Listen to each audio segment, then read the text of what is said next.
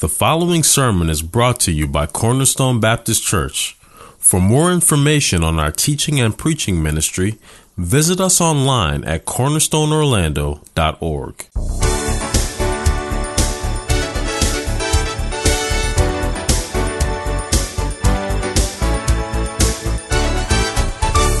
title of our sermon this morning, Two Ways to Walk. Two Ways to Walk. This is part three.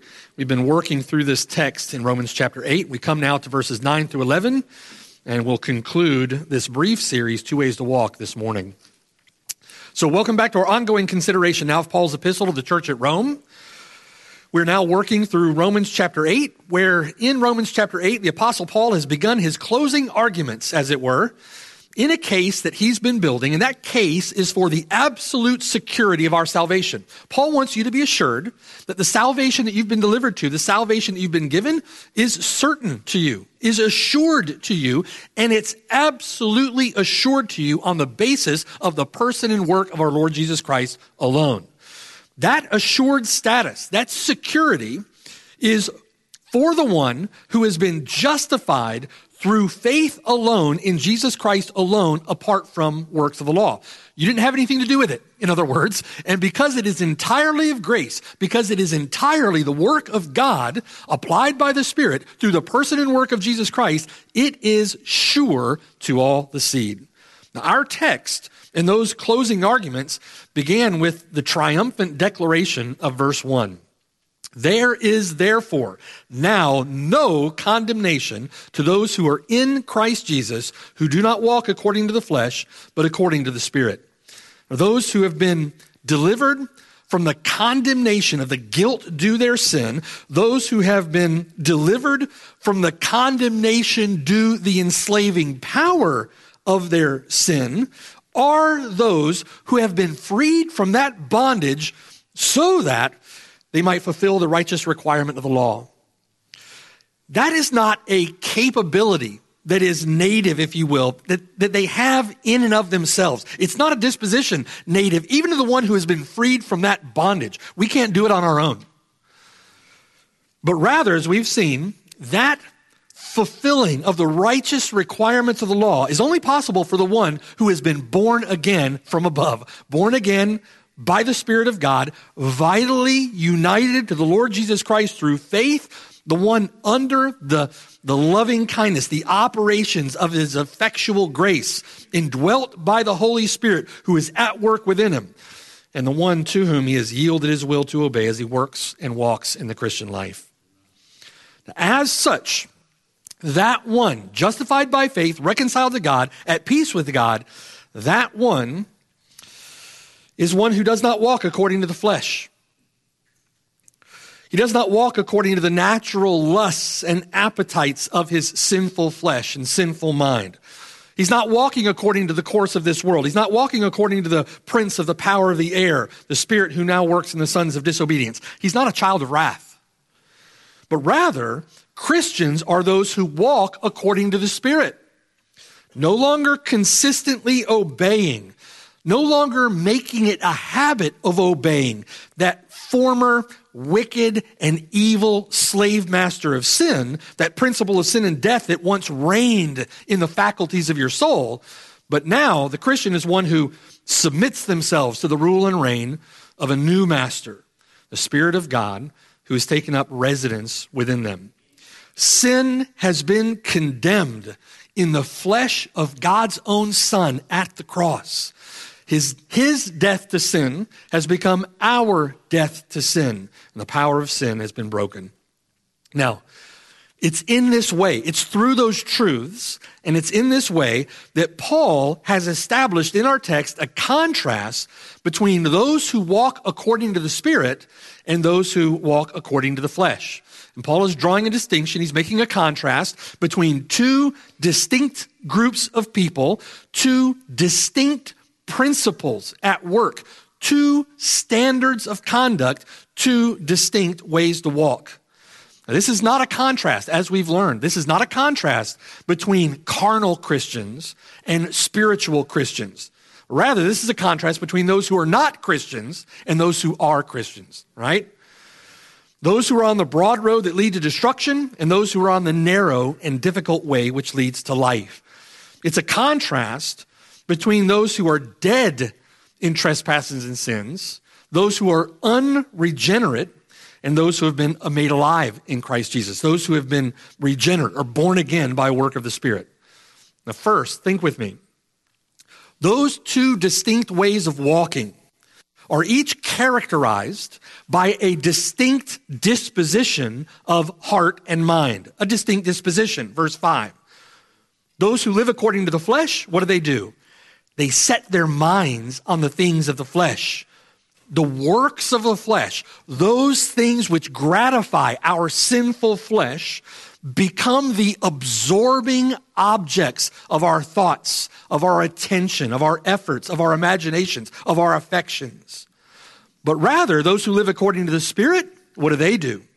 They set their minds on the things of the Spirit, the works of the Spirit, the fruits of the Spirit, good works, so to speak, those things which satisfy their hunger and thirst for righteousness. They become the absorbing objects. Those things of the Spirit become the absorbing objects of their thoughts and of their imaginations and of their desires and of their affections and of their actions. So, first, those two distinct ways to walk, each characterized by a distinct disposition. Second, those distinct ways to walk, each characterized by a particular fruit. Those distinct ways to walk, distinguished by a distinct destination. Verse 6 To be carnally minded, then, is death.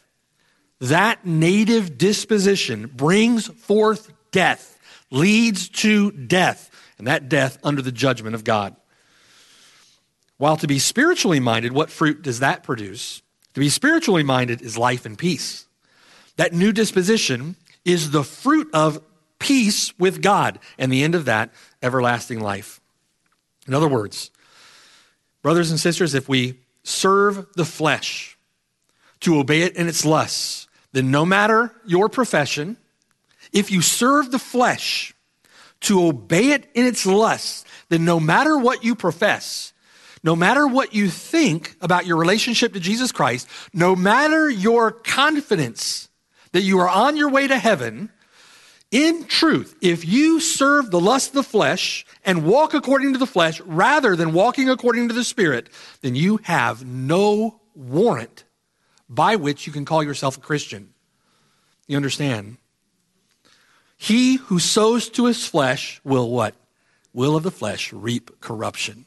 Will of the flesh reap corruption. Now, last week, we considered Paul's description of that carnally minded man in verses 7 and 8 his mind at enmity against God, incapable of being subject to the law of God, incapable of pleasing God. That's the one in the flesh.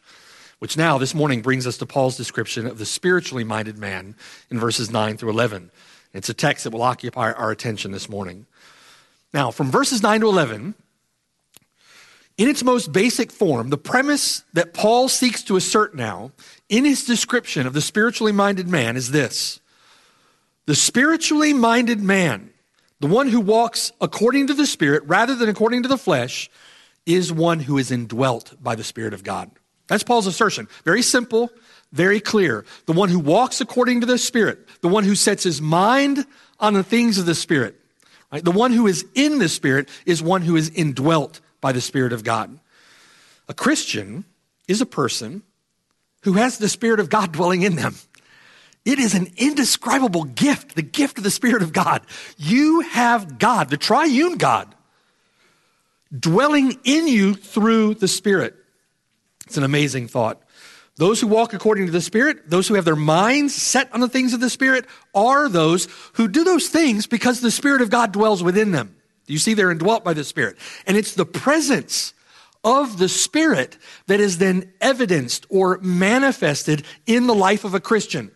And how is it evidenced or how is it manifested? It's manifested in a life that is walked according to the things of the Spirit, walked in the power of the Spirit, walked according to the standard of conduct that is associated with the one who indwells them. That is the law of God. I've planned for us to consider Paul's premise here under three headings. Three headings. The spiritually minded man is indwelt by the Spirit of the living God, and the presence of the Spirit is manifested in the way that he lives his life. And Paul supports that premise by describing the indwelling of the Spirit in terms of first, a conclusion, second, an outcome, and third, a promise. A conclusion, an outcome, and a promise. Now, notice first, Paul, in thinking about this and in calling us to think about these things, Paul draws or comes to a profound conclusion. As stated previously, Paul has commenced closing arguments, if you will, in his case for the believer's security. There is no condemnation to those who are in Christ Jesus, and there is, at the conclusion of the chapter, nothing which will separate us from the love of God which is in Christ Jesus our Lord.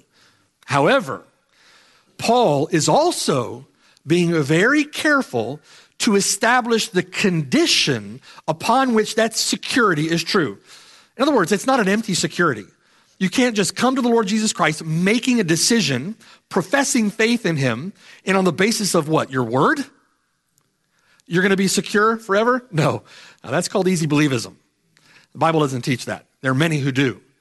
Paul is very careful to establish the condition upon which the believer's security is based. And that condition that Paul has in mind, verse 9, is the indwelling presence of the Spirit of God. It's going to be very important that we understand that when we get to making application of these things to our lives, okay? The condition upon which the security of the believer is assured is the indwelling presence of the Spirit of God. Verse 9. But you are not in the flesh, but rather in the Spirit, if indeed the Spirit of God dwells in you. Now, if anyone does not have the Spirit of Christ, no matter what he professes, no matter what he claims, no matter what he thinks, no matter how he feels, if he does not have the Spirit of Christ, verse 9, he is not his. Okay? Now, Paul's description of the spiritually minded man now opens in contrast to the carnally minded man. Do you see that at the beginning of verse 9? The carnally minded man walks according to the flesh. He has set his mind on the things of the flesh. That mindset is bearing fruit to death. His carnal mind not subject to the law of God. His carnal mind incapable of being subject to the law of God. And so the one who is in the flesh, verse 8, cannot please God. It's that condition that speaks to the doctrine, the biblical doctrine of total inability, total depravity, and total inability. But, verse 9, but in contrast, you can be assured that you are not in the flesh, that you are not that carnally minded man who walks according to the flesh. You can be assured of that if you are in the Spirit. If, notice the condition, if indeed the Spirit of God dwells in you. The Spirit of God dwelling within the believer is the condition upon which the believer is said to be in the Spirit. The Spirit of God dwelling within the believer is the condition upon which the Spirit is said to be in the believer, and the believer is said to be in the Spirit or walking according to the Spirit. The Spirit in the believer and the believer in the Spirit, two distinguishable conditions, but so mutually inseparable that the presence of one condition serves to validate or confirm the presence of the other condition. You see, they're both intertwined, they're married, as it were. The mutual inseparability of these two conditions is, reflect, is reflected in that conjunction translated there, if indeed. If indeed. You are in the Spirit. How do I know? You are in the Spirit if indeed the Spirit is in you. You might think to yourself, why would, why would Paul make that? It sounds like a distinction without a difference. Why would Paul use that language and make that very point? And I want to explain that to us so that we can live according to this promise. So certain is the condition, so certain is this connection that it clearly establishes the contrast that Paul's concerned with in verse 9, where Paul draws the inevitable conclusion then if anyone does not have the Spirit of Christ, he is not his. The one who walks according to the flesh the one who is in the flesh, is not his. The one who walks according to the flesh doesn't belong to Christ. The one who walks according to the flesh is not a Christian. You see? He does not belong to the Lord Jesus Christ. He's, he's not been united to Jesus Christ through faith. He is a stranger to the blessings and benefits of that saving union with Jesus Christ. By contrast, by contrast, every Christian is in the Spirit. Every Christian walks according to the Spirit. That means every Christian has the Spirit of God in them. Every Christian is one in whom the Spirit of Christ has come to dwell. He has taken up residence within the Christian. Incidentally, I'm going to give you an aside. It's texts like this that should put an end to the filioque controversy. Filioque controversy. The filioque controversy began over debate regarding the procession of the Spirit. Was the Spirit sent exclusively from the Father, or did the Spirit proceed from both the Father and the Son? It's a controversy. It's about a thousand year old controversy. The word filioque means and from the Son. That's what the word means, Latin word, and from the Son. Romans chapter 8, verse 9 settles the debate. Settles the debate. Notice verse 9, it's the Spirit. The Spirit is referred to as both the Spirit of God and, verse 9, the Spirit of Christ. Amen. The descriptions are used synonymously, meaning that the Spirit proceeds from both, proceeds from God the Father and proceeds from God the Son. Our confession affirms this. Chapter 1, Article 3. The Father is of none, neither begotten nor proceeding. The Son is eternally begotten of the Father, the Holy Spirit proceeding from the Father and the Son. Murray, the Holy Spirit sustains to Christ a relationship similar to that which he sustains to the Father. He proceeds from both Father and Son. Anytime we can settle a thousand year debate by understanding a text of Scripture, it's probably a good idea that we do so. Right? probably, probably a good idea to take a couple of minutes in the text. We should probably call someone and let them know the debate has been settled. Okay, so, uh, filioque controversy. Okay. Those who have placed their faith and trust in Jesus Christ have the very presence of Christ Himself with them by his Spirit. That's why it's important. Those who place their faith and trust in Jesus Christ, the Lord Jesus Christ says, John 14, He's not going to leave us orphans. He will come to us, and He comes to us by His Spirit.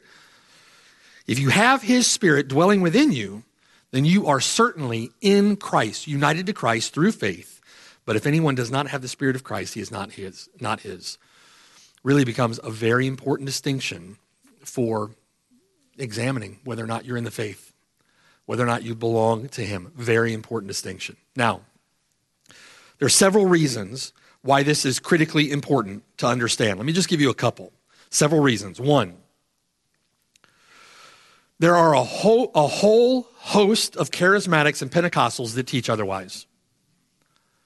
Really important to understand this because there are innumerable charismatics and Pentecostals that teach otherwise. Many would teach that there is often a gap between the time that someone is saved and the time they receive the baptism of the Spirit. There is no gap between the time that someone is saved and the time that they receive the Spirit. They attempt to connect, for example, the gift of tongues or the gift of prophesying with the gift of the Holy Spirit. And if you don't have the gift of tongues or you don't have the gift of prophesying, then you don't have the gift of the Holy Spirit. Essentially, believing that there are genuine Christians, genuine Christians who don't have the Spirit of God dwelling within them. A, that's entirely wrong. Romans chapter 8, verse 9. B, even the first century gifts, like tongues, like prophesying, were incidental to the baptism of the Spirit and not essential to the baptism of the Spirit. Not everyone had the gift, not everyone got the gifts. They were signs in that they pointed to something. They're called sign gifts for a reason. They point to something. They were revelatory gifts in the sense that they pointed to revelation. And now that God's revelation has been completed, that foundation laid, those sign gifts have in turn ended. Why have those sign gifts ended? Why have we seen them, experienced them as having ended? Because they've served their purpose. They've served their purpose. And now you have a, simply a bunch of people making complete fools out of themselves, talking gibberish in the name of the Holy Spirit. It's not biblical what's going on. It's not biblical. C. Many who profess such gifts in our day are actually lost. The Lord said in Matthew chapter 7, listen, many, many will say to me in that day, Lord, Lord, have we not prophesied in your name?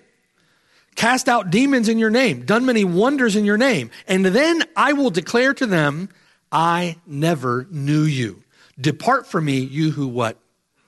Practice lawlessness, work iniquity. In other words, many, many, the Lord is saying many who have professed to be working wonders by the Spirit are actually those who have been walking according to the flesh. What is the distinction? Those who walk according to the flesh and those who walk according to the Spirit. What's the distinction that you and I need to be concerned with? Whether we have the Spirit, whether we're in Christ. It's whether or not you walk according to the Spirit or whether you walk according to the flesh. If you're walking according to the flesh, you do not have the Spirit. And if you do not have the Spirit, you are none of His. You see? That's the critical issue. Many who have professed to be working wonders by the Spirit are actually walking according to the flesh. What is the evidence that they are walking according to the flesh? The evidence is that they practice or make a habit of lawlessness. Every believer, every believer has been given the gift of the Holy Spirit. And what is the manifestation or the evidence of that gift? The manifestation or evidence of that gift is that we walk according to the Spirit. You set your mind on the things of the Spirit. You have your mind, your heart, your affections set upon those things which accord with life by the Spirit. Ephesians chapter 1, verse 13, listen. In him, in Jesus Christ, you also trusted after you heard the word of truth, the gospel of your salvation right? You heard the word of truth, the gospel of your salvation, and hearing the gospel, you trusted in Jesus Christ, in whom also, having believed, you were sealed with the Holy Spirit of promise.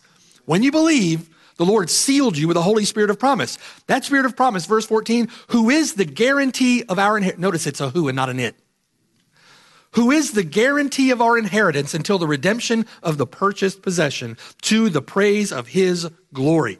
Having believed, you received the gift of the Holy Spirit. Peter preaching at Pentecost, Acts chapter 2.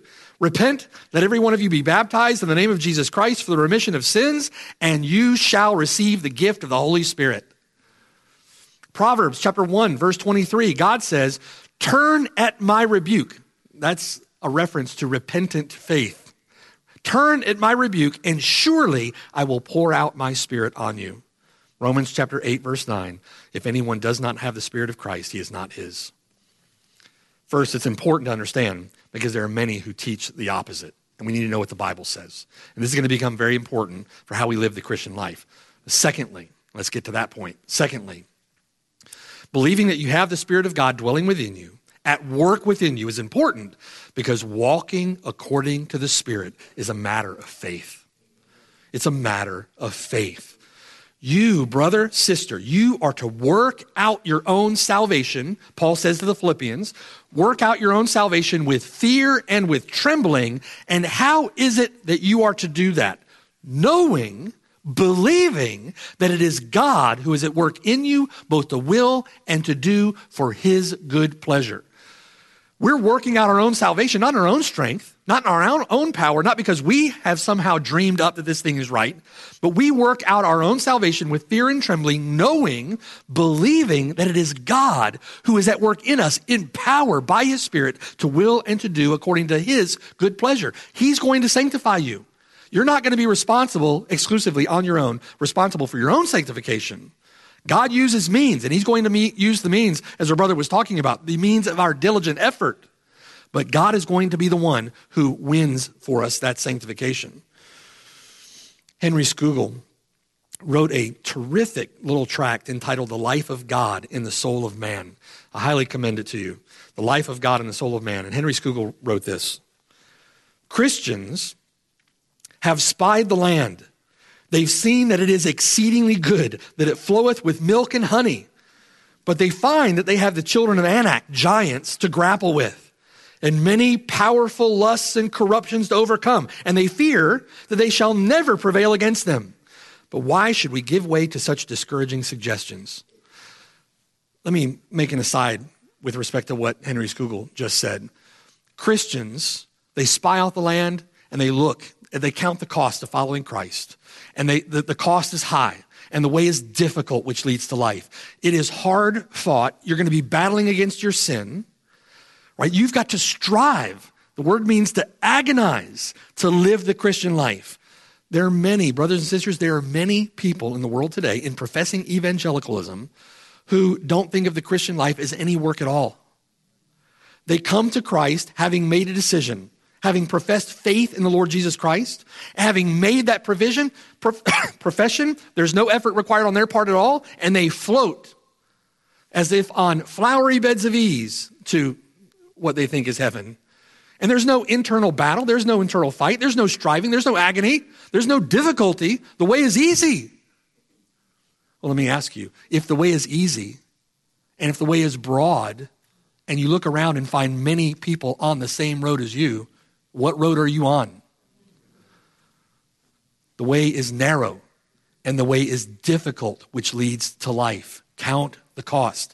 Henry Scougal, they've spied out the land. They find that they have giants to grapple with, many powerful lusts, corruptions to overcome. They fear they shall never prevail against them. That's the, the experience of the Christian. Amen? Why should we give way to such discouraging suggestions? Scougal asked. Why should we entertain such unreasonable fears which damp our spirits, weaken our hands, and augment the difficulties in our way? Why? Well, let us encourage ourselves, my dear friend.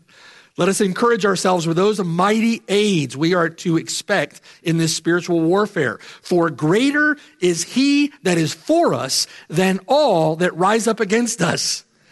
The eternal God is our refuge, and underneath are the everlasting arms. Let us be strong in the Lord and in the power of his might. Not by our own strength, not by our own power, but by his Spirit, says the Lord of hosts. Let us be strong in the Lord in the power of his might, for he it is that shall tread down our enemies. Amen. How does he do it? The Lord does it through the power of his spirit indwelling the believer. Praise God that we are in the spirit and we have the spirit of God in us. The spiritual spiritually minded man is one whom Paul describes in terms of a mutual indwelling. And Paul then draws a profound conclusion. If anyone does not have the spirit of Christ, he is not his. A second, second, Paul then calls us to think of the spiritually minded man in terms of an inevitable outcome. An inevitable outcome. Verse 9. You are not in the flesh, but in the Spirit, if indeed the Spirit of God dwells in you. Now, if anyone does not have the Spirit of Christ, he is not his. Verse 9, Paul clearly asserts that the Spirit of Christ indwells every believer, everyone who has been united to Jesus Christ through faith. In other, in other words, everyone who is his has the Spirit of Christ in terms of his indwelling presence. We, Paul says, doesn't he? We become the temple of the living God. Why? Because we are the dwelling place of God by the Spirit. Ephesians chapter 2, verse 22. That's why Paul calls us the temple. Now, verse 10. Paul then restates the condition and he points us to an inevitable outcome. Verse 10. And if Christ is in you, note the condition, the body is dead because of sin, but the Spirit is life because of righteousness. It's interesting.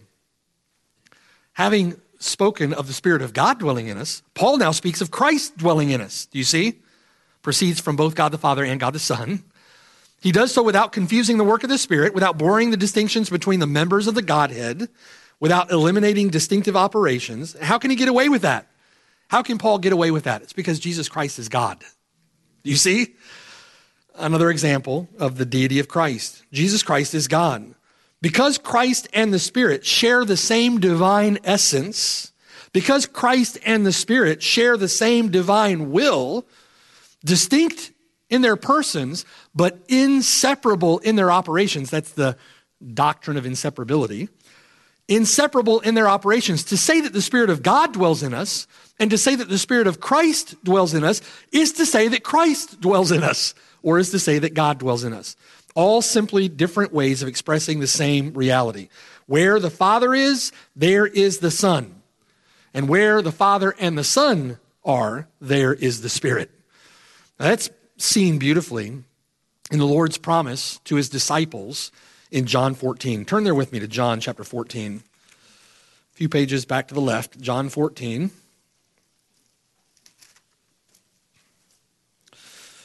In John 14, the Lord is in the upper room with his disciples. The Lord is giving them parting words before he leaves them, laying down his life voluntarily at the cross. He's just revealed to Peter that Peter will deny him three times. Their way will be difficult, and the Lord's intention in his upper room discourse here is to comfort them, to encourage them in light of the difficulties, the difficult ministry that is about to come upon them. And one of the most precious promises that he gives them in advance of his death is the promise of his own abiding presence through the indwelling of his spirit. He's going to leave them. He's going to leave them. And the disciples love the Lord. The Lord loves those men. And he tells us, he gives us the same promise by virtue of this text. And the Lord says, Don't worry. Let not your hearts be troubled. I am going to come to you, and I'm going to come to you in the presence of my spirit. Verse 15. Verse 15. If you love me, keep my commandments. That's what love for the Lord looks like. Right? Keep my commandments. Verse 16, and I will pray the Father, and he will give you another helper, that he may abide with you forever. The Spirit of truth, whom the world cannot receive because it neither sees him nor knows him. They're walking according to the flesh. But you know him, for he dwells with you and will be in you. I will not leave you orphans, I will come to you. Those three or four verses are about eight or ten sermons. it's like, and it, it, just grieves me to keep moving, but that's what we're going to do. Uh, the Lord is describing, no uncertain terms, what Paul implies in Romans chapter 8, verse 10. In the experience of his own people, the Lord Jesus Christ visits, he comes to and visits his people in the person of the Holy Spirit. And he does so through the gift of the Father, and the Spirit will be with them forever. Forever. Verse 19 A little while longer, and the world will see me no more, but you will see me because I live, you will live also. And that day you will know that I am in my Father, and you in me, and I in you. We see that again, uh, that language repeated in the prayer of the Lord Jesus Christ, the high priestly prayer in John 17. That idea of this mutual indwelling, this communion that is so intimate with the triune God that we can conceive of that or uh, language is used to describe that in terms of I in my Father, you in me, and I in you, you in the Spirit, and the Spirit in you, the triune God dwelling in you. Listen, verse 21 He who has my commandments and keeps them, it is he who loves me. And he who loves me will be loved by my Father, and I will love him and manifest myself to him. How does the Lord manifest himself to them? He comes to them by his Spirit. Verse 22 Judas, not Iscariot, said to him, Lord, how is it that you will manifest yourself to us? He's going to answer the question. And not to the world. Jesus said in verse 23, if anyone loves me, he will keep my word. How does he keep his word? How do they keep his word? In their own strength? No, they keep his word by virtue of the Spirit who indwells them. And my Father will love him, and, verse 23, we, Father, Son, and Spirit, will come to him and make our home with him. Through the indwelling of the Spirit, both Father and Son make their home in the believer. Through the indwelling of the Spirit, the triune God abides with the believer. The Spirit of Him who raised Jesus from the dead dwells in you. Romans chapter 8, verse 11. Now, what does this mean? What does this mean then in the practical experience of the believer? What is the outcome? Well, to answer that question, back in Romans chapter 8, to answer that question, what does this mean in the practical experience of the believer? To answer that question, Paul now reframes the original contrast. The original contrast between those who walk in the flesh and those who walk in the spirit. He's going to reform or reframe that contrast in terms of the believer. And he applies it to the one who's placed his faith and trust in Jesus Christ. He applies the contrast to the believer. Verse 10 And if Christ is in you, there's the condition. If that is true, if Christ is in you, the body is dead because of sin, but the spirit is life because of righteousness. Now he speaks with reference to body, verse 10, he speaks of our physical body. Right? But here's the outcome. Think with me now. According to Romans 6 4, believers who have been united to Jesus Christ through faith are buried with Christ through baptism, Paul says, into death. So that just as Jesus Christ was raised from the dead by the glory or the power of the Father, even so, those who have been buried with Christ through baptism into death, they are raised in the likeness of his resurrection to walk in newness of life. And yet, although that's true, we are raised to walk in newness of life. We will be raised in the resurrection, and yet believers are liable to physical death. Have you ever thought about that before? If we've been, if our penalty's been paid, why is it that believers still die? Physical death will be the practical experience of every Christian prior to those alive at the return of Jesus Christ. Right? If you're alive when Jesus Christ returns, praise God, uh, you're going to miss out on that. You're going to be uh, caught up with him. but every other Christian is going to die. You will go to the grave. Your flesh will see corruption. It is appointed for men once to die and then the judgment. For the unbeliever, for the one who walks according to the flesh, physical death, if you will, is just one small part of the divine wrath that they're going to suffer for their sin. Physical death is just the beginning. That isn't the case for the believer. That's not the case for the believer. Christ has borne the curse of the law in our place. He died a substitutionary, sacrificial death in our place on our behalf. There is therefore now no condemnation to those who are in Christ Jesus. So, why is it that believers still die? First, because, Paul explains in verse 10, our body is dead because of sin. Our body is dead because of sin. The body, verse 10, referring to our physical flesh, what Paul calls in verse 11 our mortal body, it's dead because of the principle of sin and death. That's chapter 8, verse 2. It's dead because that principle of sin and death is present in our corruptible flesh. Our physical bodies, to quote one commentator, are the prey of death. Death preys on our physical flesh, on our physical bodies. When Paul says that the body is dead because of sin, he points back to Romans chapter 5 verse 12. Sin entered the world and death through sin. Why? It's because all in Adam all sinned and in Adam all then die. He points back to a principle introduced in Romans chapter 6 verse 23 that the wages of sin is death. Now Paul reasserts the fact then, in verse 10, reasserts the fact that death has invaded our practical experience as human beings on account of our sin. Though the Lord has paid the penalty due our sin, the Lord has yet to fully remove the presence or the effects of sin from creation, and we're going to suffer those effects.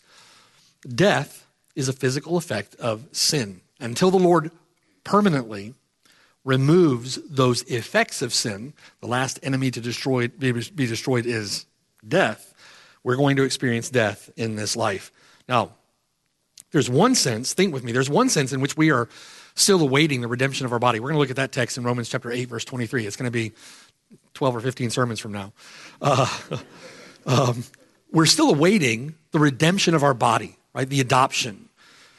And that, when that happens, it, it's what Paul describes in 1 Corinthians 15 as our corruptible putting on incorruption, or our mortal putting on immortality. There will day, a day come, our brother was talking about that during Sunday school, where we'll put off this earthly tent, temporary dwelling, and be given a building, permanent dwelling, from heaven made without hands. Until then, until that time, the body is dead because of sin. Do you see? But second, why is it the believer still dying? Second, rather than suffering condemnation for sin, death for the believer. I like how the, the Heidelberg Catechism puts it. Question 42, the Heidelberg Catechism. Since Christ has died for us, why do we still have to die? That's the question. Here's the answer. Our death, the death of the believer, does not pay the debt of our sins. Jesus Christ has paid the debt for our sins. Rather, death for the believer puts an end to our sinning and is our entrance into eternal life. Death for the believer puts an end to our sinning. Praise God. That's why we can approach death without fear. Um, R.C. Sproul once said that uh, he didn't fear death, he did fear dying. dying, that physical process, is, a fearful is a fearful thing, but to be absent from the body is to be present from the Lord, and we can enter that death with courage and with faith and with trust and with hope, right, in the Lord. While we may not be set free from the experience, from we may not be set free from experiencing the effects of sin in this life, and one of those effects, the experience of physical death, we certainly have been freed from a slavish fear of death. That's Hebrews chapter 2, right? And all our lifetime, that slavish fear of death had subjected us to bondage. But death no longer has any sting. Hades no longer has any victory. And just as Christ has been raised from the dead, so also we shall be raised to life in him. Romans 8, verse 10.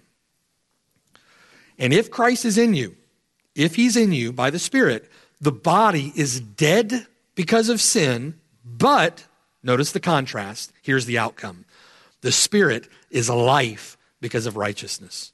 Now, he dovetails nicely with this in verse 11. But if the spirit of him who raised Jesus from the dead dwells in you, there's the condition again. He who raised Christ from the dead will also give life to your mortal bodies through his spirit who dwells in you. Those are connected thoughts, verses 10 and 11. Now, think with me. Paul comes to a profound conclusion. If the Spirit of God dwells within you, then by virtue of his abiding presence with you, God the Father, who raised Jesus from the dead by the Spirit, God the Father will give you life. As both the Father and the Son come to make their home with us through the indwelling presence of the Spirit of God, God is life. The Father is the source of life. He has life within himself. The Son was granted, that's John chapter 5, granted to have life within himself. And the Son is the resurrection and the life. And so if the Father, who is life, and the Son, who is life, take up their abode within the believer by the Spirit, who is the Spirit of life, what do you think is the outcome of that indwelling? It is life by the Spirit. Right? You, Jesus Christ has conquered death. You will die physically, never to die again. Like Jesus Christ will be raised like he was raised. The Son is the resurrection of the life. The last Adam became a life giving spirit. You see, that's the in- interpretation. You can figure that out, can't you? What that means in this context. And if the triune God has made his home with you, then you will live. And that life by the Spirit, verse 10, is that life identified with the Spirit as overturning or overcoming physical death with the resurrection. That conclusion then is drawn, verse 10, because of righteousness. We have that as our, as our outcome because of verse 10, because of righteousness. Verse 10 the body is dead because of sin, but the spirit is life, and that because of righteousness.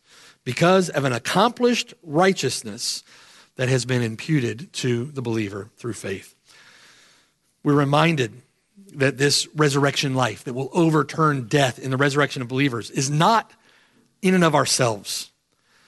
We've not been given that possession, as it were, so that we can have it in and of ourselves. It is dependent entirely upon the work of Jesus Christ. It's life by virtue of the person and work of Christ through the gospel. It's life because of righteousness, because of the righteousness of Jesus Christ secured for the believer. It's like saying it's life through the gospel, Right? Through the gospel, we have life. Life because of righteousness. Life because of the work of Christ. Life because of the gospel. The spiritually minded man is characterized by life. Spiritually minded man, we've covered two points now. Characterized by a mutual indwelling that leads to a profound conclusion. Second, spiritually minded man is characterized by a fruitful indwelling that leads to a hope bolstering outcome. And finally, third, he's characterized by a promise that is associated with the indwelling of the Spirit. Look with me at verse 11. Hang in there with me. Verse 11. But if the Spirit of Him who raised Jesus from the dead, if that Spirit dwells in you, then He who raised Christ from the dead will also certainly give life to your mortal bodies through His Spirit who dwells in you. Once again, Paul begins by stating the condition. The condition. If the Spirit of Him who raised Jesus from the dead dwells in you, if the Spirit of God, if the Spirit of God, who raised Jesus from the dead, dwells in you, in other words, if the Spirit who proceeds from the Father dwells in you, then here's the promise to those who have placed their faith in Christ. Here's the promise made to you. The Father who raised Jesus from the dead will raise you from the dead, will raise you to life. How does he do that? Means. By the means of his Spirit who dwells within you. It's important that the Spirit indwells us. In so many ways, it's critical that the Spirit of God indwells us. We could not live apart from the Spirit. We don't have time to get into this at this point. This will be a sermon for another day, but think. This will be worth thinking about, meditating on. The new covenant, the new covenant is a promise of God to the people of God that he will take out their stony heart give them a heart of flesh, and he will cause them to walk in his statutes and judgments and to keep them. That's a promise of the new covenant. How is it possible? How is it possible that the people of God have life in him and walk according to his statutes? We could use the language of Romans chapter 8 verse 4 to ask, how is it possible that the people of God are able to fulfill the righteous requirements of the law? How is it possible? Because God says, and I will put my spirit within you. So let me ask the question then Are all those who are saved, are they all saved by virtue of the person and work of the Lord Jesus Christ? Yes, they are. Because the Lord Jesus Christ shed his own blood in purchase, poured out his blood in purchase of the new covenant. We heard that this morning in the Lord's Supper. He secured the new covenant in his own blood. He secured the gift of the Spirit. So let me ask you is anyone, is anyone able to live and walk in the Lord and obey the Lord and to keep his statutes and judgments? Is anyone capable of living apart from the indwelling Spirit? No. Let me ask it another way. Are all those who are saved by virtue of the new covenant, do all those who are saved by virtue of the new covenant, do they get all the blessings and benefits of the new covenant? Yes, they do. And is everyone who is saved, are they all saved by virtue of the new covenant, by virtue of the person and work of Jesus Christ alone? Yes, they are. From Adam to the end. Everyone who is saved is saved through the person and work of the Lord Jesus Christ as expressed in the new covenant. Then, let me ask you, do all believers, Old Testament and New, are they all indwelt by the Spirit? Yes, they are. Yes, they are. Right? There's a way of interpreting what the New Testament refers to as the gift of the Spirit at Pentecost. We'll talk about that another time. That's just food for thought. I'm not going to charge you anything for that. You just, right? There's something for you to think about, for you to think about. And we'll talk about that another time. Okay. In verse 11, Paul's condition, his promise, and his means. Even as the Father has raised his Son from the dead, you'll be raised from the dead in your union with him. And that will be accomplished through the means of the indwelling Spirit. Brothers and sisters, of that, you can have a confident, well established hope, a certain hope, a sure hope, an assured hope. Paul's been building his case Right? He's presenting now closing arguments in chapter 8 for his case for the security of the believer. Our salvation, because it is dependent upon God alone, because it is all of grace, our salvation is certain. It is inviolable. No one will thwart his plan, his purpose, and say to him, What have you done? God is omnip- omnipotent, all powerful. He is Pantocrator, God Almighty. And he will see to it you have an assured hope of resurrection life. Why? Because of the indwelling of God's Spirit. The Christian is the one who has received a gift of the Holy Spirit. The Spirit's work can be thought of in several categories, two in particular. One, the Spirit's work can be thought of in terms of his regenerating work. His regenerating work. That regenerating work comes before repentance and faith. That being made alive makes repentance and faith possible. You were formerly dead in trespasses and sins. And all you can do as dead in trespasses and sins is stinketh. but having made you alive by his Spirit, you turn in repentant faith to the Lord Jesus Christ. Speaking of cause and effect, and the gospel, it, regenerating work of the Spirit makes the gospel effectual, makes grace effectual, revelation effectual. So there's his regenerating work, but also there's his indwelling work, his indwelling work. Where in his indwelling work, Ephesians chapter 1, he is the pledge, he is the earnest of our future inheritance, he is the guarantee of our future inheritance. The Lord Jesus Christ essentially says, This is my promise to you. To all who put faith in the Lord Jesus Christ, you can rest that the Lord Jesus Christ has promised to you that he will certainly come. You are sealed by the Spirit as a guarantee.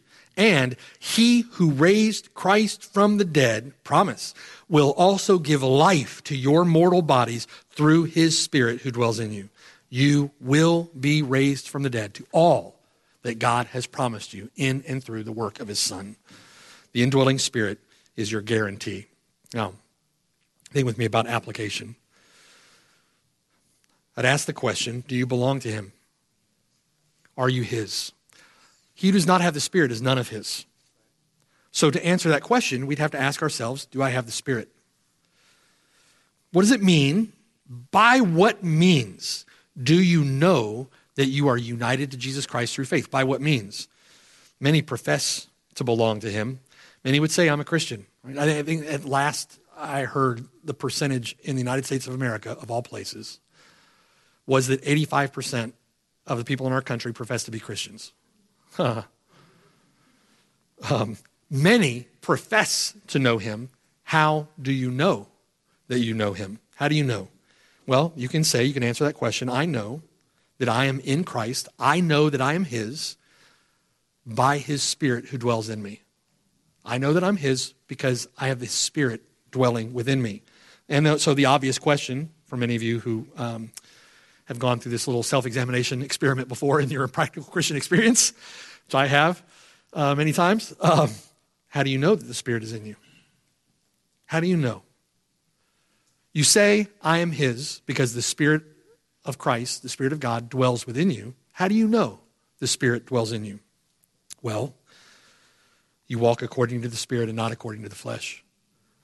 We're not talking about sinless perfection. We're talking about the direction of your life, right? The direction of your life. I walk according to the Spirit, not according to the flesh. That's the only way that you can know, looking at your own practical experience, the only way that you can know. Are you walking according to the Spirit, or are you walking according to the flesh? What do you set your mind on? What do you set your heart on? Is your mind set on the things of the flesh? Are you making a regular habit, a regular pattern of having your mind set upon the things of this world, set upon the flesh, fulfilling the lusts and desires of the flesh? Is that what your mind is set on? And you're carnally minded. And carnally mindedness brings forth not life. Carnally mindedness brings forth death. Or, or, is your mind set upon the things of the Spirit? Some people don't even like this line of questioning because it challenges their, built up walls of self justification they have erected over many years to protect them from the truth and to protect them from having to deal with this very question. They just want to believe that everything's going to work out in the end and be okay. Listen, just sticking your head in the ground is not going to help you. Take your head out of the sand and think upon what Paul is asserting here from the text. How do you know that you have the Spirit within you? Examine your walk. Make your calling and election sure. Are you setting your mind on the things of the Spirit or are you setting your mind on the things of the flesh? If you're setting your mind on the things of the Spirit, then you are going to walk according to the things of the Spirit. As our brother said earlier, you're going to add to your faith virtue, and to virtue, knowledge. Is your mind set on the things of the flesh or is it set on the things of the Spirit? Many claim, notice here that Paul says nothing of the gifts. I spoke in tongues, some gibberish language which no one can understand. And so I know. Right? No. He's focused on two ways to walk. Two ways to walk. One according to the flesh, the other according to the spirit. The journey, brothers and sisters, that we are on as those indwelt by the Spirit, as those walking according to the Spirit, is a step by step progressive journey over a lifetime that has as its interest or has as its focus increasing godliness, increasing holiness, and increasing love for the things of God, and increasing hunger and thirst for righteousness. Conformity, increasing conformity into the image of God's Son. Set your feet upon that path. Right? Set your feet upon that path in faith. Faith in God for the work of God's Spirit. Cry out to God, believing that the Spirit of God dwells within you. Embrace that truth in faith and cry out to God for help by His Spirit to help you live the Christian life. Make your calling and election sure. Walk in the Spirit, Paul says, and you will not fulfill the lusts of the flesh. Verse 11, and if the spirit of him who raised Jesus from the dead dwells in you, then he who raised Christ from the dead will also give life to your mortal bodies through his spirit who dwells in you. Romans chapter 8, verse 12. Therefore, brethren, we are debtors, not to the flesh, to live according to the flesh. For if you live according to the flesh, you will die. But if by the Spirit you put to death the deeds of the body, you will live. For as many as are led by the Spirit of God, these are the sons of God. All praise, honor, and glory to the one who has given, the gift, given us the gift of his Spirit. Amen. Amen. Pray with me. Father in heaven, Lord, we are grateful to you for the gift of your Spirit. We acknowledge in and of ourselves that apart from you, we can do absolutely nothing. We would be doomed to hopelessness and to failure, to sin, and ultimately to death.